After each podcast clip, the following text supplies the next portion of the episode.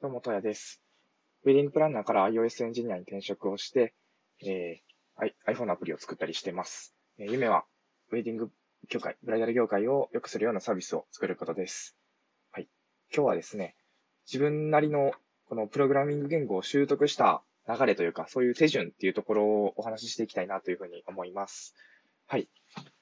プログラミング言語をね、勉強していく上で、まずはパソコンを買うであるとか、その言語を選択するっていうところが必要にはなってくるんですけど、一旦そこは割愛させていただきます。はい。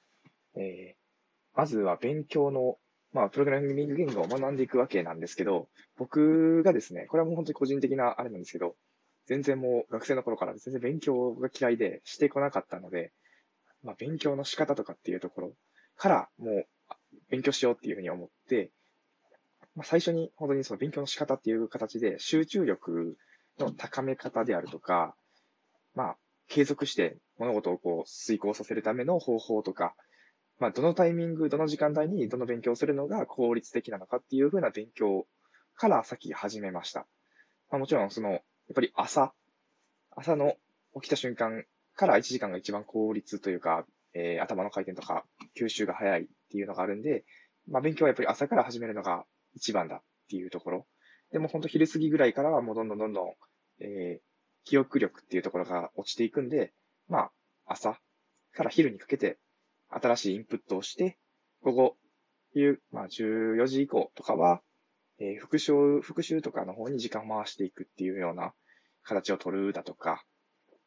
やっぱりスケジュール管理、継続するためにはどうすればいいかっていうところで、一日のルーティンを決めて、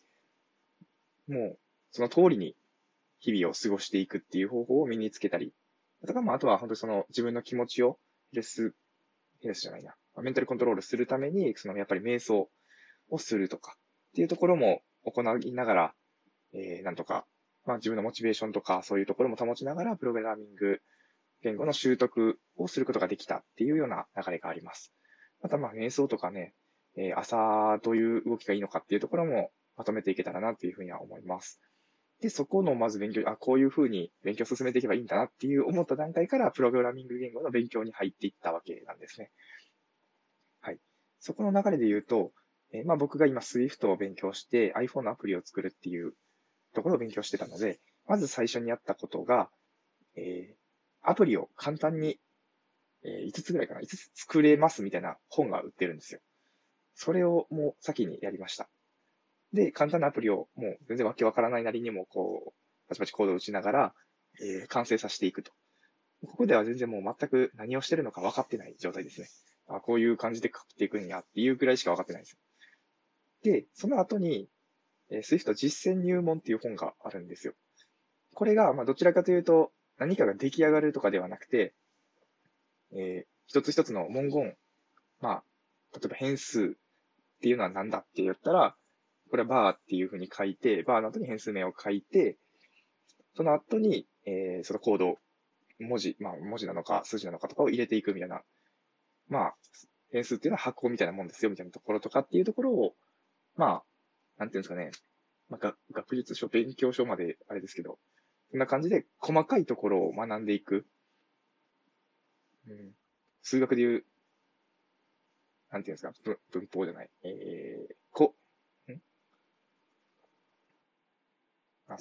公式ですね。数学の公式的なものを学んでいくみたいなイメージです。それでここで詳しく、その Swift っていう言語とかプログラミングとはどういうもんかっていうところがやっと分かってくると。なるほど。で、そうなっていった上で、YouTube、僕の場合は YouTube を見ながらだったんですけど、ちょっとより難易度の高いアプリを作ってみるっていうところですね。転職を行う上で、やっぱり、Swift だけで作ったものっていうのは、あんまり成果物としてあんまり良くなかったりするので、データベースと掛け合わせて、その知識も入れ込んだアプリを作って転職活動に持っていくというところが必要になってくるので、僕の場合はその YouTube で、Swift と Firebase を掛け合わせた、チャットアプリだとか、あとはインスタグラムっぽいものとかっていうものを作って、そのログインですね。ログイン機能の実施とかって行ってるのはやっぱりデータベースを掛け合わせれるっていうところがあるので、そういうものを学びながら勉強して、一つのものを作っていくという段階に入っていきました。まあ、YouTuber さんで結構いろいろ出されてて、すげえこんなん無料でいいのみたいなぐらいのレベルのものを出してくれてるので、そこ参考にして、まあ日本の方のものもありますし、僕の場合であれば、海外の方、やっぱり Swift をアメリカで作られたものなので、どうしても英語で検索をかけた方が情報量が圧倒的に多いっていうのがあるので、僕は英語の外国の方のそういう iPhone の、まあインスタとかのアプリっぽいのを作ってくれてる動画を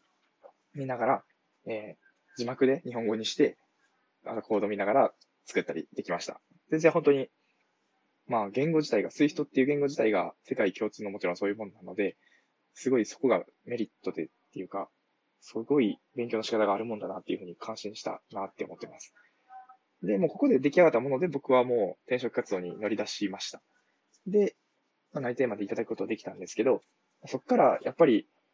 なんていうんですかね、僕がまあバカなのかもしれないですけど、知識力が全然まだまだ足りてないなって思ってるんで、もう一回復習の意味も込めて、Udemy、動画教材のサイトですね。こちらで、まあ、詳細購入をして、もう一回一からというかね、復習大事なんで、まあそこを、まあ、今までやってきたようなその段階踏んでやってきたことを映像の教材としてやってくれてるっていうものが本当にセール時だったら1500円いかないぐらいとかで手に入ったりするので、それを購入して進めていく。復習兼ねてもう一回勉強していくっていうのを実践したりしています。はい。という感じでいかがでしょうか。まあ、Udemyだけで進めてもなんか正直できるんだろうなっていうのは思うんですけど、僕の体感としては、この流れ結構良かったんじゃないかなと思ってます。自分で、どういう風に作っていくかとかも考えながら